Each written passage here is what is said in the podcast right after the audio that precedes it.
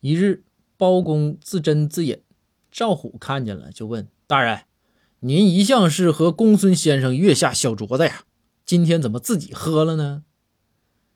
包公啊，喝点醉道：“虎啊，我和公孙的感情啊，淡了。”赵虎就问：“何以见得呢？”